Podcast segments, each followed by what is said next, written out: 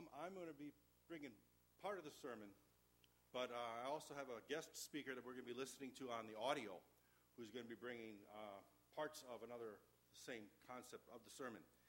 And his name is Frank Phillips. How many have heard of Frank Phillips? Okay, he has uh, written a book entitled His Robe or Mine. How many have heard of this book before? If you did receive that book, there was an audio in there. And that audio is what I'm using today as pr- parts of the message.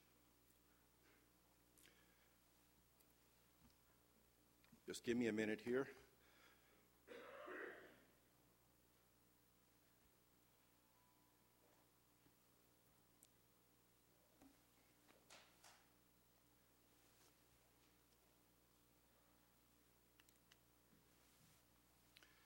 The message today is called The Circle of Faith. And uh, Frank Phillips is our guest speaker. So at this time, we will listen to parts of his message today, right off the bat.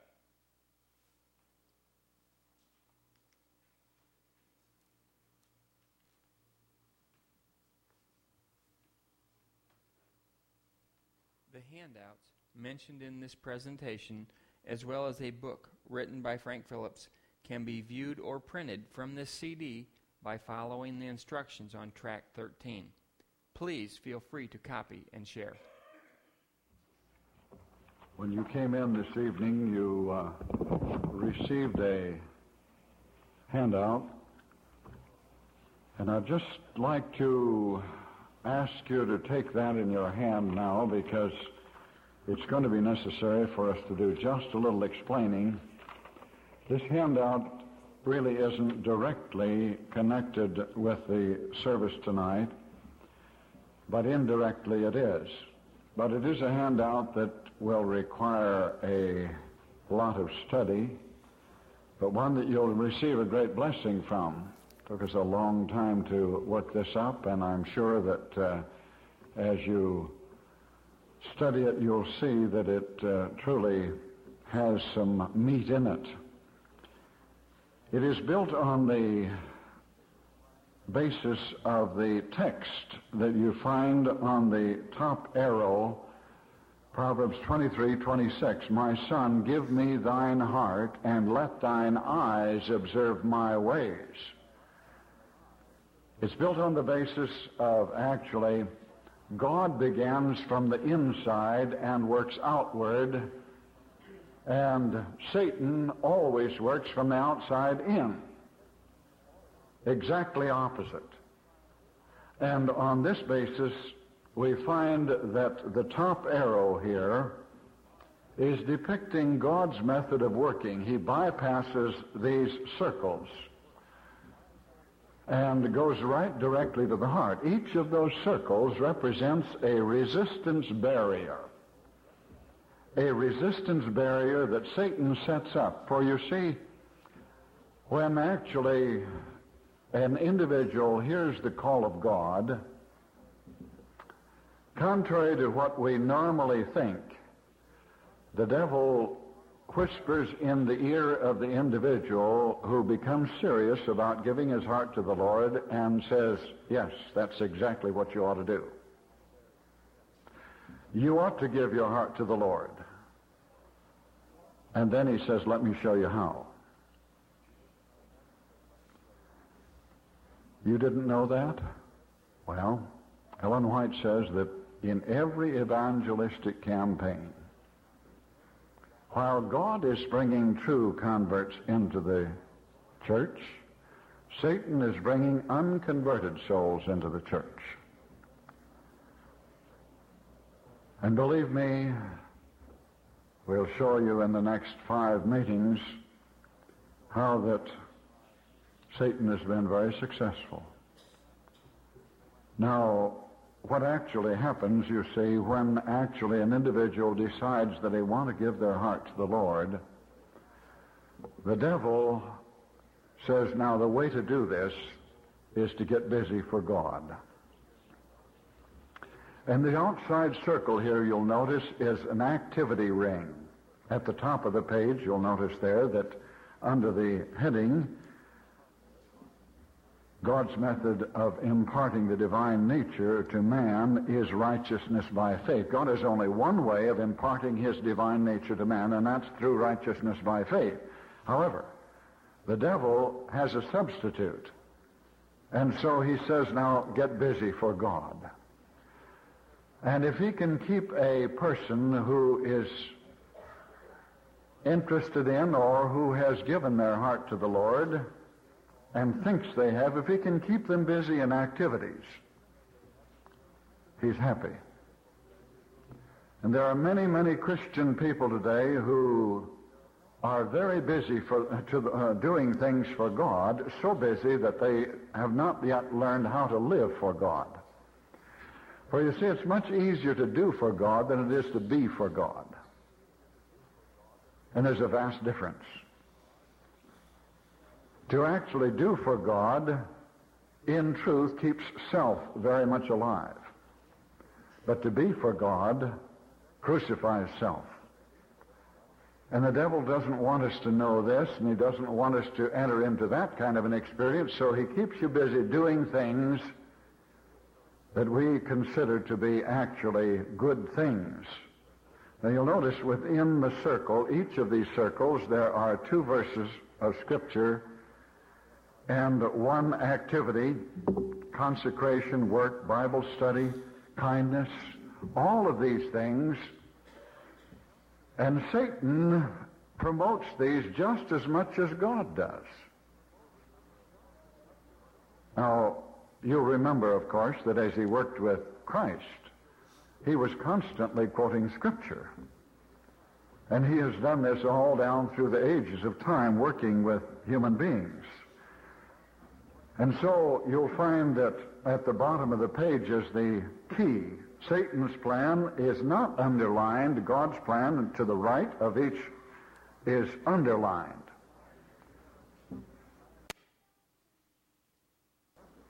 Now, there comes a time in every person's life when activity does not suffice, and so they say there must be something more to religion than this. And so the devil takes them in then to the next circle, and that's the circle of emotions emotionalism. And it may surprise you, but it is an actual fact that probably without doubt 90 to 95 percent of the Christian world live their religious life in their emotions. And the most recent charismatic movement is a demonstration of the effectiveness of this program for it is swept through every solitary organization, including the Seventh day Adventist Church. And we have many charismatics within the Seventh day Adventist Church, whether we believe it or not. I come from an area where there is a strong charismatic movement that has grown in five years from about 300 members to 3,000 members.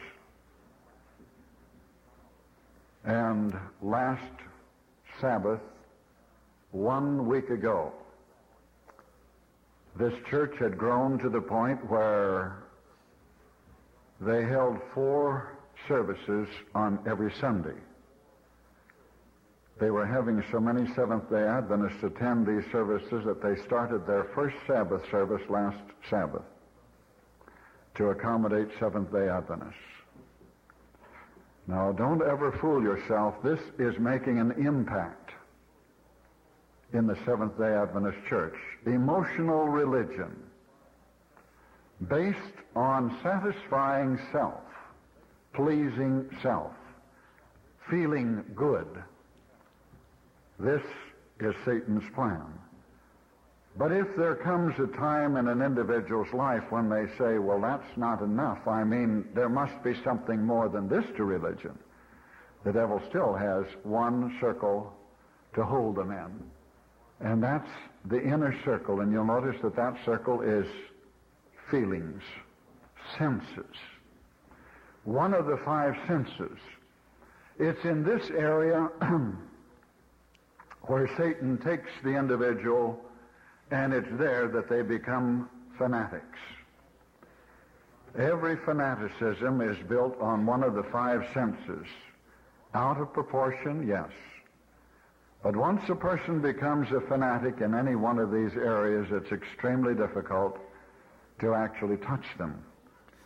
Now you'll notice the top arrow, God goes directly to the heart and works out from the heart and actually begins with the five senses. And from that spreads on to the emotions and to the activity. This is God's plan, exactly the reverse of Satan's. Now, at the bottom of the page, you'll notice that Satan's arrow never reaches the heart. His plan never does get to the heart. For Satan works through the senses. That's why Ellen White says that we need to guard well the avenues to the soul. And then she defines this by telling us that the avenues to the soul are the five senses. This is the devil's playground. And Satan makes us feel makes us feel religious, makes us feel happy, makes us feel any way he chooses to make us feel, and this becomes the substitute to the true thing. I'd like to have you take this chart and at your leisure study it, and you'll discover some of the hidden secrets of Satan's method of actually working.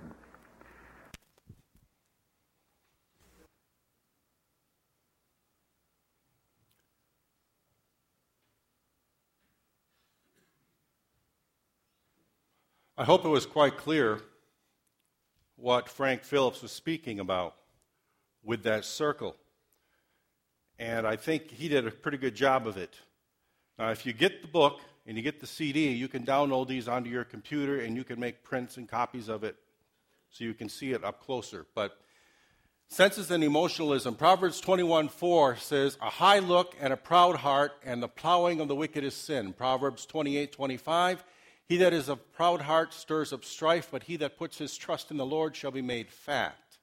Jeremiah 17, 9, the heart is deceitful above all things, and Matthew 15, 8. This people draws nigh unto me with their mouth and honors me with their lips, but their heart is far from me.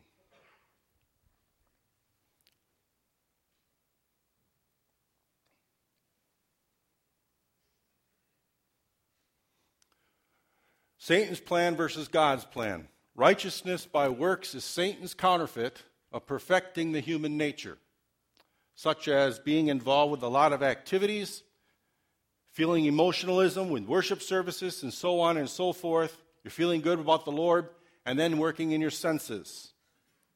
Righteousness by faith is the method that God uses to impart the divine nature of man. As you notice in the picture, God always penetrates the heart. And then he goes to the outward circles, works on the senses and the emotions, and then the activities. So, as you can see, God's way is better. Jesus lived and died for our sins. This is what draws us to him. With his word, we can open up to the book of Mark. Matthew 1:16 says and Jacob became the father of Joseph who was the husband of Mary of whom was born Jesus who is to be called Christ. This tells us that Jesus was born of the flesh but he was also divine. Luke 1 26 to 35 is known as Mary's song. If you'd like to turn there, and look over those verses real quick.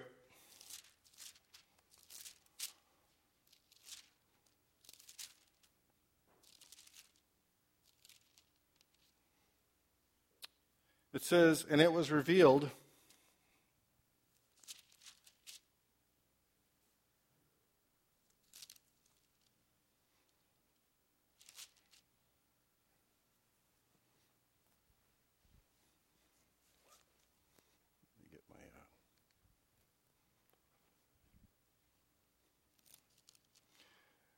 And in the sixth month, the angel Gabriel was sent from God unto a city of Galilee named Nazareth, to a virgin espoused to a man whose name was Joseph, of the house of David, and the virgin's name was Mary. And the angel came in unto her and said, Hail, thou art highly favored of the Lord is with thee. Blessed art thou among women. And when she saw him, she was troubled at his saying, and cast her mind with what manner of salutation this should be. And the angel said unto her, Fear not, Mary, for thou hast found favor with God. And behold, thou shalt conceive in thy womb and bring forth a son, and shalt call his name Jesus. The message today is on who? Jesus, right? Before I even had to read this verse, it was on Jesus from the very beginning. Isaiah 53, our scripture reading, covered the life of Jesus. Hope and Faith sang a beautiful song about how they love Jesus. Should be our same song, how we love Jesus, because He is our strength, He is our salvation. Verse 32 He shall be great, and he shall be called the Son of the Highest. And the Lord God shall give unto him the throne of his father David. And he shall reign over the house of Jacob forever, and his kingdom there shall be no end. Then said Mary unto the angel, How shall this be, seeing I know not a man? And the angel answered and said unto her, The Holy Ghost shall come upon thee, and the power of the highest shall overshadow thee. Therefore, also that holy thing which shall be born of thee shall be called the Son of God. So here we have Jesus being born in the womb of Mary, who is flesh, but she was not cons- inseminated with human, man, or male, or sperm species. It was for the divine Godhead that she was inseminated with. So this makes Christ divine above the human nature of man, but also makes him human nature because he was born in Mary's womb. Luke 2, verses 4 to 14 records this is what we read usually during the Christmas season. And Joseph also went up from Galilee out of the city of Nazareth unto Judea, unto the city of David, which is called Bethlehem, because he was the house of the lineage of David. Being a lineage David means that it came from further forefathers, Abraham's seed, David's seed, down through. So he is in the lineage of Abraham. To be taxed with Mary, his espoused wife, being great with child, and so it was that while they were there, the days were accomplished that she should be delivered. And she brought forth her firstborn son, and wrapped him in swaddling clothes, and laid him in a manger, because there was no room for them in the inn. And there were in the same country shepherds abiding in the field, keeping watch over the flock by night. And lo, the angel of the Lord came upon them, and the glory of the Lord shone round about them, and they were sore afraid. And the angel said unto them, Fear not, for behold, I bring you good tidings of great joy which shall be to all people. For unto you is born this day in the city of David a Savior, which is Christ the Lord. And he shall be a sign unto you. You shall find the babe wrapped in swaddling clothes, lying in a manger. And suddenly there was with the angel a multitude of the heavenly host, praising God and saying, Glory to be God in the highest, and on peace, on earth peace, goodwill toward men. So he came. Jesus lived a life as God required of him. Jesus lived, and he came to Nazareth where he had been brought up. And as his custom was, he went into the synagogue on the Sabbath day and stood up to read. This is what he said to the people who gathered that day in the synagogue. This is his first public preaching event. The Spirit of the Lord has come upon me because he hath anointed me to preach the gospel to the poor. He has sent me to heal the brokenhearted, to preach deliverance to the captives, and the recovering of sight to the blind, to set at liberty them that are bruised to preach the acceptable year of the Lord. And he began to say unto them, This day is the scripture fulfilled in your ears. And all bare him witness and wondered at the glorious words which proceeded out of his mouth. And they said, Is not this Joseph's son? Again, reflecting that Jesus was also human because he came to be known as Joseph's son and also being born of Mary and that is in Luke 4 16 to 22. Jesus suffered and died. This is the time in which we think about the birth, but we also think about this time of the year, around Easter, that he had suffered and died for the sins of the world. And as we looked in Isaiah chapter 53 today, that's some of the suffering that he experienced.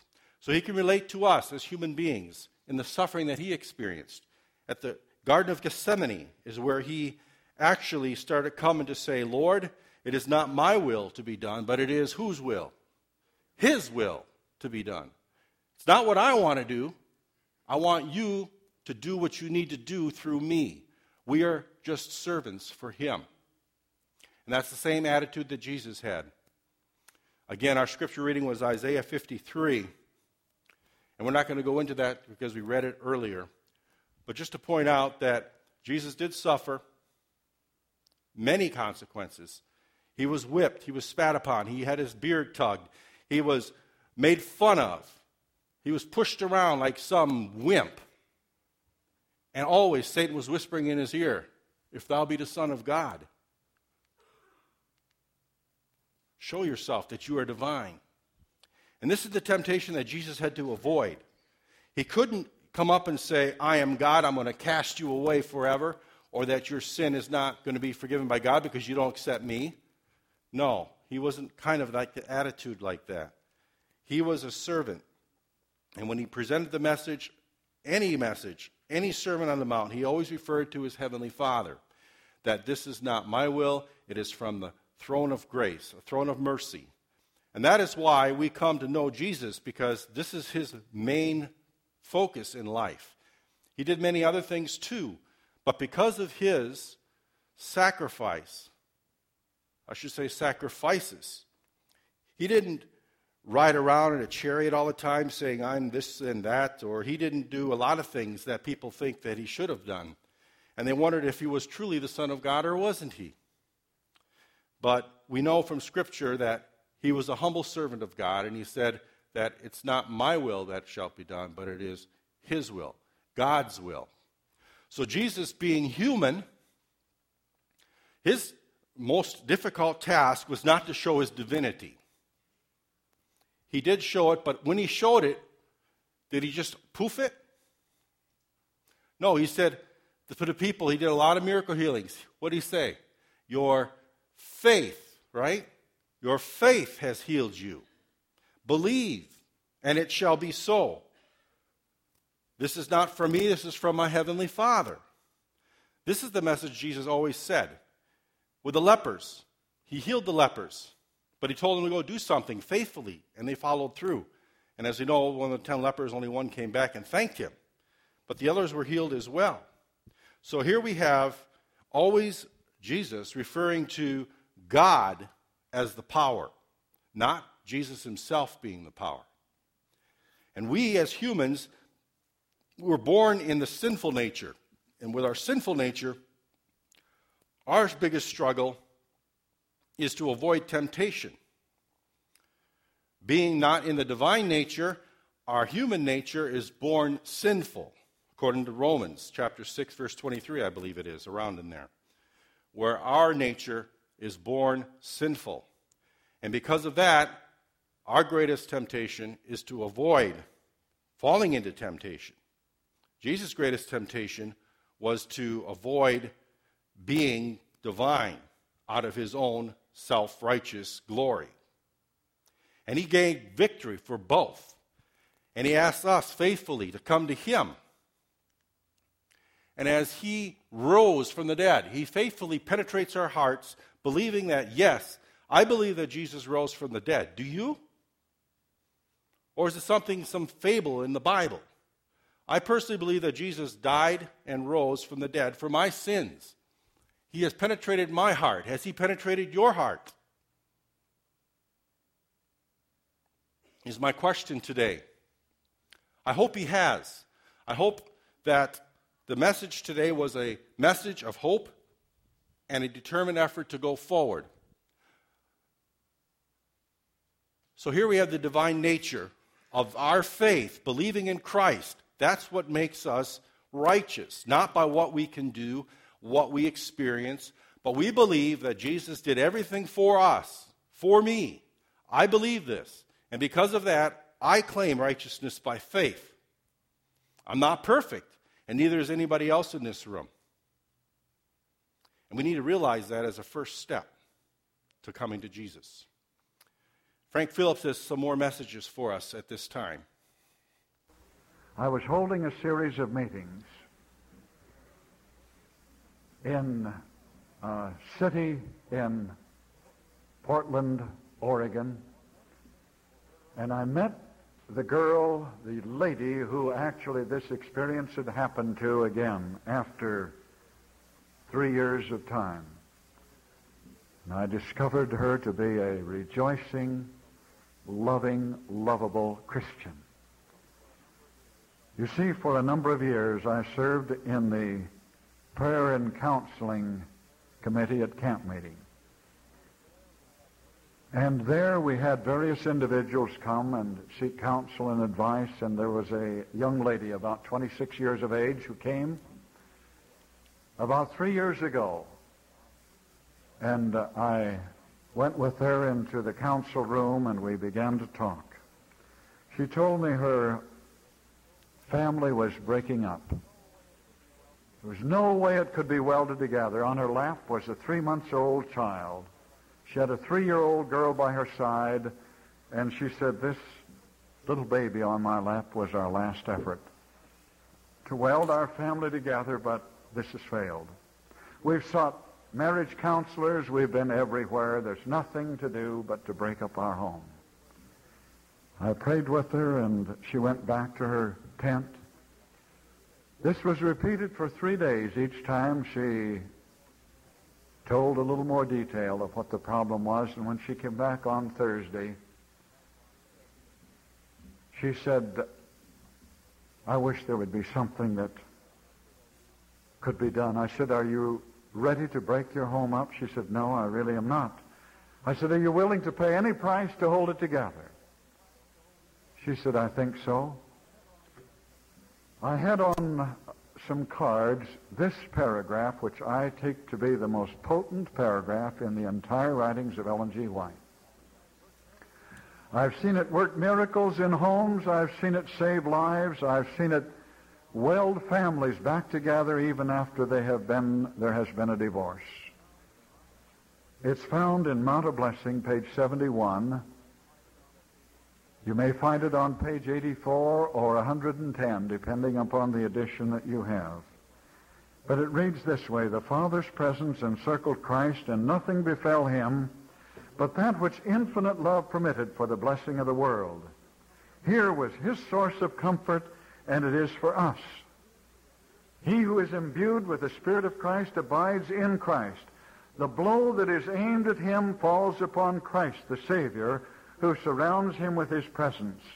Whatever comes to him, that is to the man, comes from Christ. He has no need to resist evil, for Christ is his defense. Nothing can touch him except by our Lord's permission. I'm sure that you didn't get all that this paragraph contains, but let me just refresh your mind to a couple of points we're told that Christ accepted everything as coming from whose hands? The Father's. You mean when they spat in his face, he accepted this as coming from his Father? Are you ready to go that far? You mean when they plaited a crown of thorns and put it upon his brow and crushed it down and the blood coursed down his face, he accepted that as coming from his Father? You mean when they took him to the hill in Nazareth and tried to push him off, he accepted this as coming from his father? Yes. Every solitary experience that he experienced, he accepted as coming directly from his father. And here was his source of comfort, and it is for us.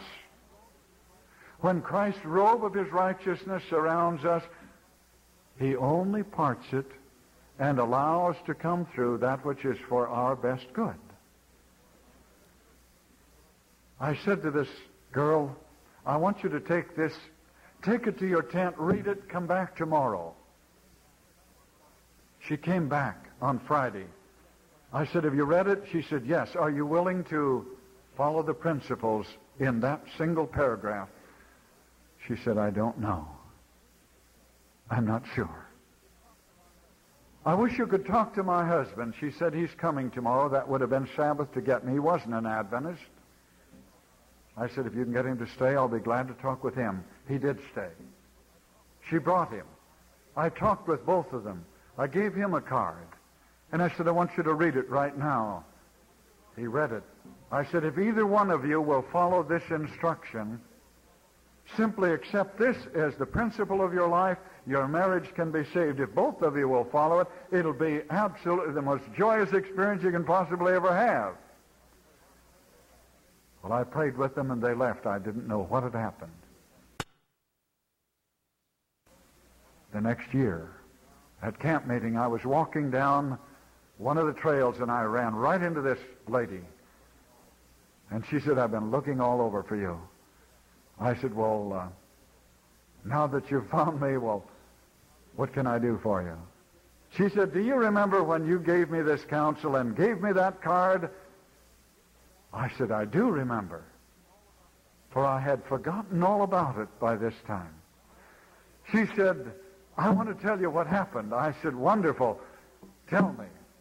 Did you actually apply this? She said, I left this campground with a determination that I was going to accept everything that touched my life, everything, as coming directly from Jesus' hand.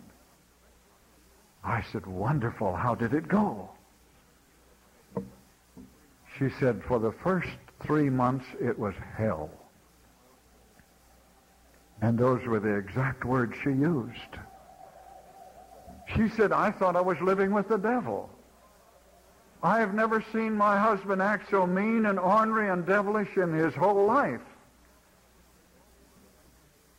But then she said after three months something began to change. And she said, I'm not sure yet whether it was in me or whether it was in him. But something began to change. And she said after another three months had passed, we were enjoying the sweetest relationship we'd ever had in our married life. We had never, ever experienced anything like this. Why, she said, everything was just as though heaven had opened up. But she said, I knew that the devil was not going to let this last very long. But she said it lasted for quite a while. And then she said, that baby that I held in my lap died. I wasn't ready for this. I had accepted everything as coming from Jesus, but I wasn't ready for this. You see, it wasn't that the baby died, but it was the way the baby died that really made it so hard. I said, tell me about it. Well, she said, my husband and I decided that we would go for a ride in the hills. We had done this many times, and we left the baby with his mother. She's quite old. And nothing had happened. Everything was fine. So we took the baby over to her, left the baby with her, now a child of about 11 months of age. And we took the baby over to her, left it with her, and she said Grandma had forgotten that she, and she left her pills on the end of the Davenport where she laid the baby. And she went across the room, began to read, and the baby was lying there, had fallen asleep, and when the baby awakened, she didn't pay any attention. The baby crawled over, and she just saw the baby grab a handful of those pills and swallow them. And it so frightened her that she panicked and froze in her chair. She simply couldn't move. She couldn't say. She couldn't do anything. And she said, when my husband and I came back, we saw the baby lying on the Davenport in a coma. We picked the baby up, saw, saw the box of pills, picked the box up, and Grandma was still sitting in the chair. And we rushed that baby to the hospital, and within an hour the baby died. You see, she said it was difficult because within just a few hours, the members of the church began to come and sympathize with me. And they sympathized, and their sympathy I accepted. And this happened one day, two days, three days. And after three days of accepting their sympathy, I began to feel the same old feelings that I had when I came to visit you at camp meeting. The same old resentments, the same old feelings coming back into my heart. And she said, I began to realize that I had failed the Lord. I had pledged to him that I would accept everything that touched my life as coming from Jesus, but I had not accepted this. She said, I rushed from the front room into the bedroom. I fell on my knees, and I said, Lord, I failed you. I'm disappointed. Please, please forgive me. I will accept the death of my baby as coming from your hands. You know what you're doing. I don't. I don't enjoy it. I don't like it. But I know that you know what you're doing, and in good time you'll let me know. She said, I got up from my knees, walked out into the front room, and the doorbell rang within a few minutes' time, and another lady came in to sympathize. She said, I put my hand up and I said, I don't want to appear to be rude. Please, please don't sympathize with me. You see, I gave my life to Jesus a year ago. And I gave my baby's life to Jesus a year ago. We are in his hands. He knows what he's doing. I don't. So please, will you just get down with me and thank him for actually working in our lives rather than sympathize with me? She said, we got down and we prayed. And the lady left immediately after the prayer. And there were only just a few more that came because it soon got noised about that I didn't want sympathy. Well, this went on for three weeks. Then she said, the doorbell rang, and I went to the door, and there was Mother, my husband's mother and father. And they said, May we come in? And she said, Yes, of course. And when they came in, they said, Dear, we've been watching you, watching you for a whole year. Something's happened. You're not the same girl that you were a year ago. And we've watched you especially since the little baby died, and we've seen no resentment in you. We don't understand it at all. But we want to tell you something. You see, when we were teenagers, we were members of the Seventh-day Adventist Church. But since we were married, neither one of us has ever been inside of the Seventh-day Adventist Church. Never. Our son was reared out of the church entirely. But if God can do in you what he's done in you in one year's time, then he can do it in us too. We're going to come back to the church. She said two months ago, mother and dad were baptized. Born again. They have a new life. But she said that's not all. She said after they were baptized, my husband came home one day and he said, honey, he said, you're not the girl that I married.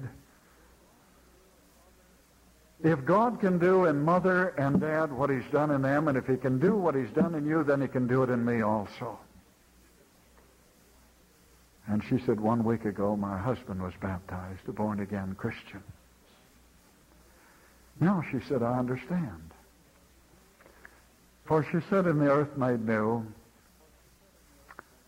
I'm going to have my baby, my little girl, my husband, my wife, my husband and my mother, and my father, his parents.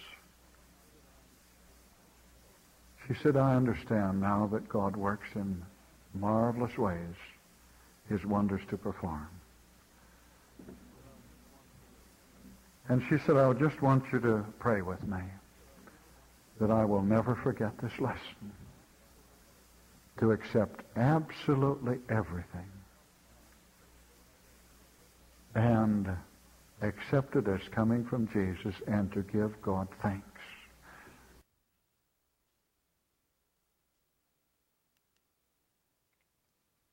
You have just listened to a sermon titled How Good is Perfect.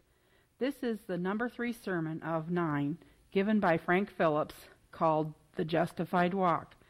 The circle handout, as well as the rest of the series, and a book written by Frank Phillips entitled His Robe or Mine, will be shipped to you at no cost by calling 269 471 9224. That's 269 471 9224 or writing Justified Walk Ministries at Post Office Box 233, Berrien Springs, Michigan 49103. You can view, download, or listen to the sermons free on our website at www.justifiedwalk.com, and our email address is justifiedwalk at justifiedwalk.com. The circle handout and the book His Robe or Mine can be seen on this CD by putting this CD in your computer and clicking on Start. Next, click on My Computer, then right click on the drive that the CD is in, then click the Explore CD icon, and the files for the handout and the book will appear. You can read or print from your computer just by opening the files. There are two other series by Frank Phillips The Branch and the Vine, which is a six part series, and Righteousness by Faith, a 10 part series. Both can be listened to or downloaded from the web or call 269 471 9224. The book is also available in Spanish, Portuguese, and Chinese. This message must be taken to a lost and dying world. You can help by copying and sharing this CD with friends and family. Pray that God would guide you as to how and who to share it with. If you need CDs and books to share, please call us. There is no charge. If God lays it on your heart to help financially, follow the leading of His Holy Spirit. The number 3 CD is also available in Spanish. Please copy and share this CD. May God bless and keep you, for we cannot keep ourselves. Amen. There's a lot of other information on that website too, so I would highly uh, encourage you to take a look at that. Everything is free on there. There's a few other sermon presentations on there. There's also a series of music and song on there by, I believe her name is Kim Clark, who also shares some testimonies about a relationship with her husband and so forth and so on. So, www.justifiedwalk.com is the website to go to, and everything on there, feel free to download, listen to, whatever, and it, everything's free of charge. Heavenly Father, we thank you again for your mercy and your grace. We thank you for the message that we have received today, shared with Frank Phillips and the scriptures. And we pray that our Holy Spirit will continue to comfort us and lead us and give us that justified walk. Bless our rest Sabbath, Lord. Help us to enjoy to its fullest potential, resting in Jesus and in his truth, and claiming righteousness by faith alone in Jesus Christ, who is my Savior and Lord, as it is yours. In Jesus' name we pray. Amen.